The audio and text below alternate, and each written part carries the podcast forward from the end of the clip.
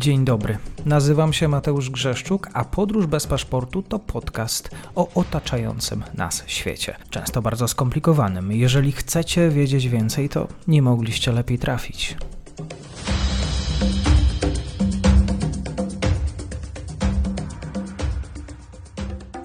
Dzień dobry Państwu, dzień dobry wszystkim słuchaczom. Ze mną jest dzisiaj Maciej Pawłowski z Instytutu Nowej Europy. Będziemy rozmawiać o Tunezji. Kłaniam się, dzień dobry.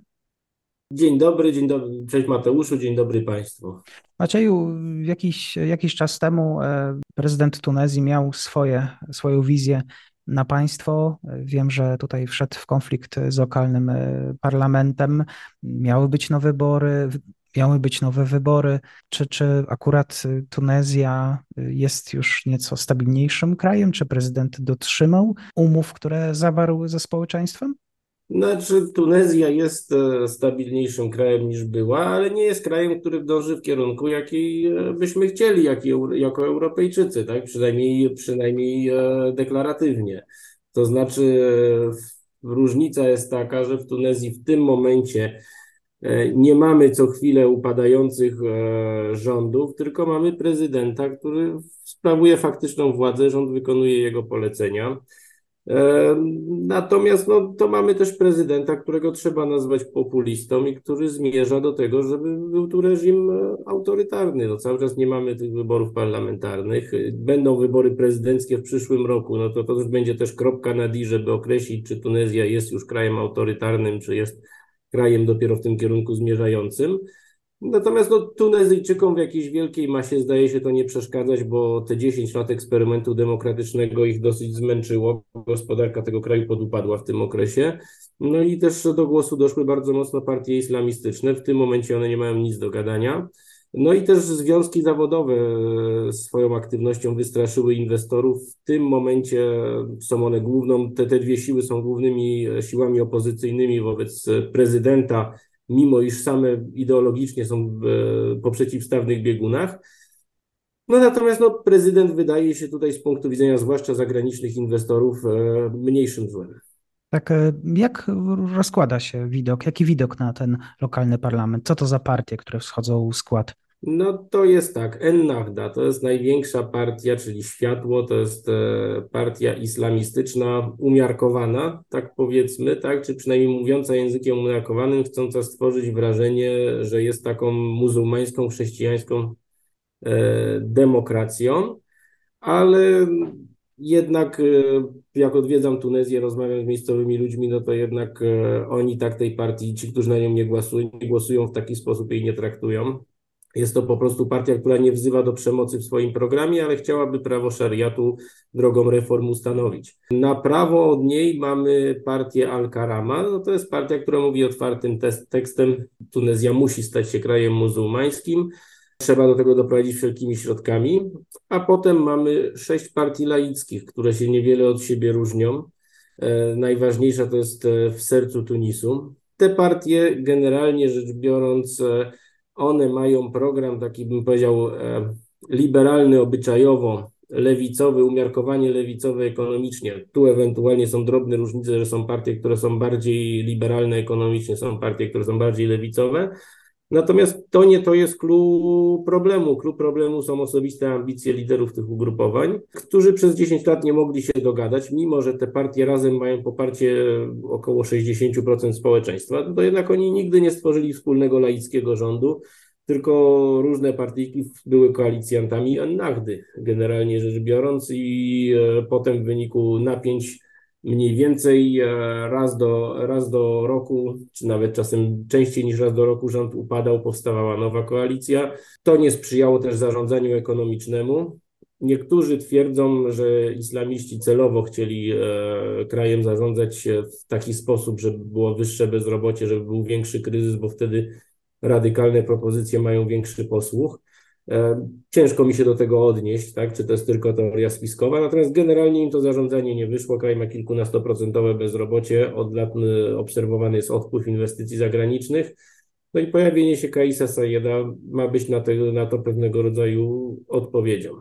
Jakiej Tunezji w takim razie chcą obywatele? tak jak każde społeczeństwo arabskie, a zwłaszcza północnoafrykańskie, mamy tu podział na dwa.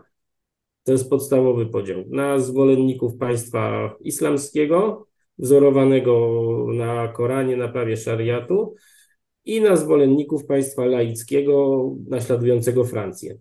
E, ten podział występuje e, niemal wszędzie, tak w północnej Afryce. E, ta druga grupa jest dominująca. Dla nich bohaterem, takim ojcem narodu jest dyktator z lat 60., 70. i 80. Burgiba, który rzeczywiście był postacią nietuzinkową, był postacią, która trzymała władzę wolno, silną ręką, ale jednocześnie e, wprowadził e, dość mocne prawa dla kobiet, do, do, doprowadził do rozwoju uniwersytetów. Tunezyjczycy są najlepiej wykształconym społeczeństwem północnej Afryki, to trzeba jasno powiedzieć. Prowadził też politykę z jednej strony współpracy z Francją, a z drugiej strony zachowania pewnej niezależności, tak, poprzez odpowiednie manewrowanie między Francją a światem arabskim i e, generalnie też prowadził pewne nie, nie, nie wszędzie występujące w tym świecie świadczenia społeczne. Ten czas jego rządów to był czas rozkwitu Tunezji. I do tego się odwołuje zdecydowana, zdecydowana większość e, tych wyborców laickich. Część, tak zwana wolna partia deturiańska, co to jest też, też mocne środowisko, zwłaszcza biznesowe, odwołuje się z kolei do Benaliego, do dyktatora, który zastąpił Burgibę i który był już takim dyktatorem typowo neoliberalnym. E, za jego czasów w kraju rozkwitła korupcja, powstały pierwsze wielkie fortuny, a z drugiej strony poziom życia biednych ludzi się obniżył. I te dysproporcje, którymi on rządził, w których on rządził, to doprowadziły, doprowadziły do tej właśnie arabskiej wiosny i protestów i, i tych późniejszych zmian i próby demokratyzacji. Więc jakby w tym środowisku laickim jest e, taki podspór na tych, którzy chcą powrotu do czasów Benaliego, bo uważają, że mimo wad to jednak wtedy było lepiej. Tunezja przyciągała inwestorów i turystów. I są tacy, którzy, którym marzy się drugi Burgiba i Kais Sayed próbuje do pewnego stopnia być e, drugim Burgibą, ale też z drugiej strony próbuje co jakiś czas e, usatysfakcjonować islamistów, chce tak troszeczkę lawirować między wszystkimi środowiskami w kraju. Czyli dla każdego coś dobrego. Tak, zdecydowanie, zdecydowanie tak. Rzeczywiście Tunezja, nie wiem, czy to już w zachodnim myśleniu, spisana na straty, jeżeli tak wraca już do swoich korzeni? Myślę, że generalnie świat pozaeuropejski nie jest w większości przypadków gotowy na demokrację. E, choćby właśnie ze względu na te osobiste ambicje liderów, na troszeczkę kulturę, jaką tam panuje. Bardziej powinniśmy się chyba jednak starać, się, żeby te państwa były przewidywalne i laickie, nawet jeśli e, mają być to państwa może nie, de, nie, nie w pełni niedemokratyczne, ale nie do końca demokratyczne. E, co do Sajeda, pewien problem, jaki z nim występuje, to dość twarde negocjacje z Międzynarodowym Funduszem Walutowym tam oczywiście on dostaje, dostał propozycję od MFW, że w zamian za wsparcie musi zlikwidować subwencje, które wprowadził do pieczywa, do mleka, do paliw i tak dalej, które, które doprowadzają do tego, że towary znikają z spółek, ponieważ e, nie, nie pojawiają się na półkach, ponieważ producentom się nie opłaca produkować za ceny regulowane przez państwo, a również same subwencje budżet państwa dość dużo kosztują. SAID jednak nie chce się z tego wycofać. No i drugi problem teraz e, kwestia nielegalnej migracji, ponieważ Tunezja stała się wąskim gardłem, przez który migranci docierają do Włoch. Oczywiście również sąsiednia Libia, ale tam przynajmniej na zachodzie e, ten rząd współpracuje z Unią Europejską. No i teraz była oferta, żeby Tunezja otrzymała od Unii Europejskiej miliard euro w zamian za to, żeby tą, tych migrantów u siebie zatrzymywać, ale stwarzając im w miarę ludzkie warunki. Natomiast no, tutaj Tunezyjczycy zdecydowali się postąpić e, powiedziałbym cwaniacko, to znaczy odsyłać tych migrantów zatrzymanych e, do Libii.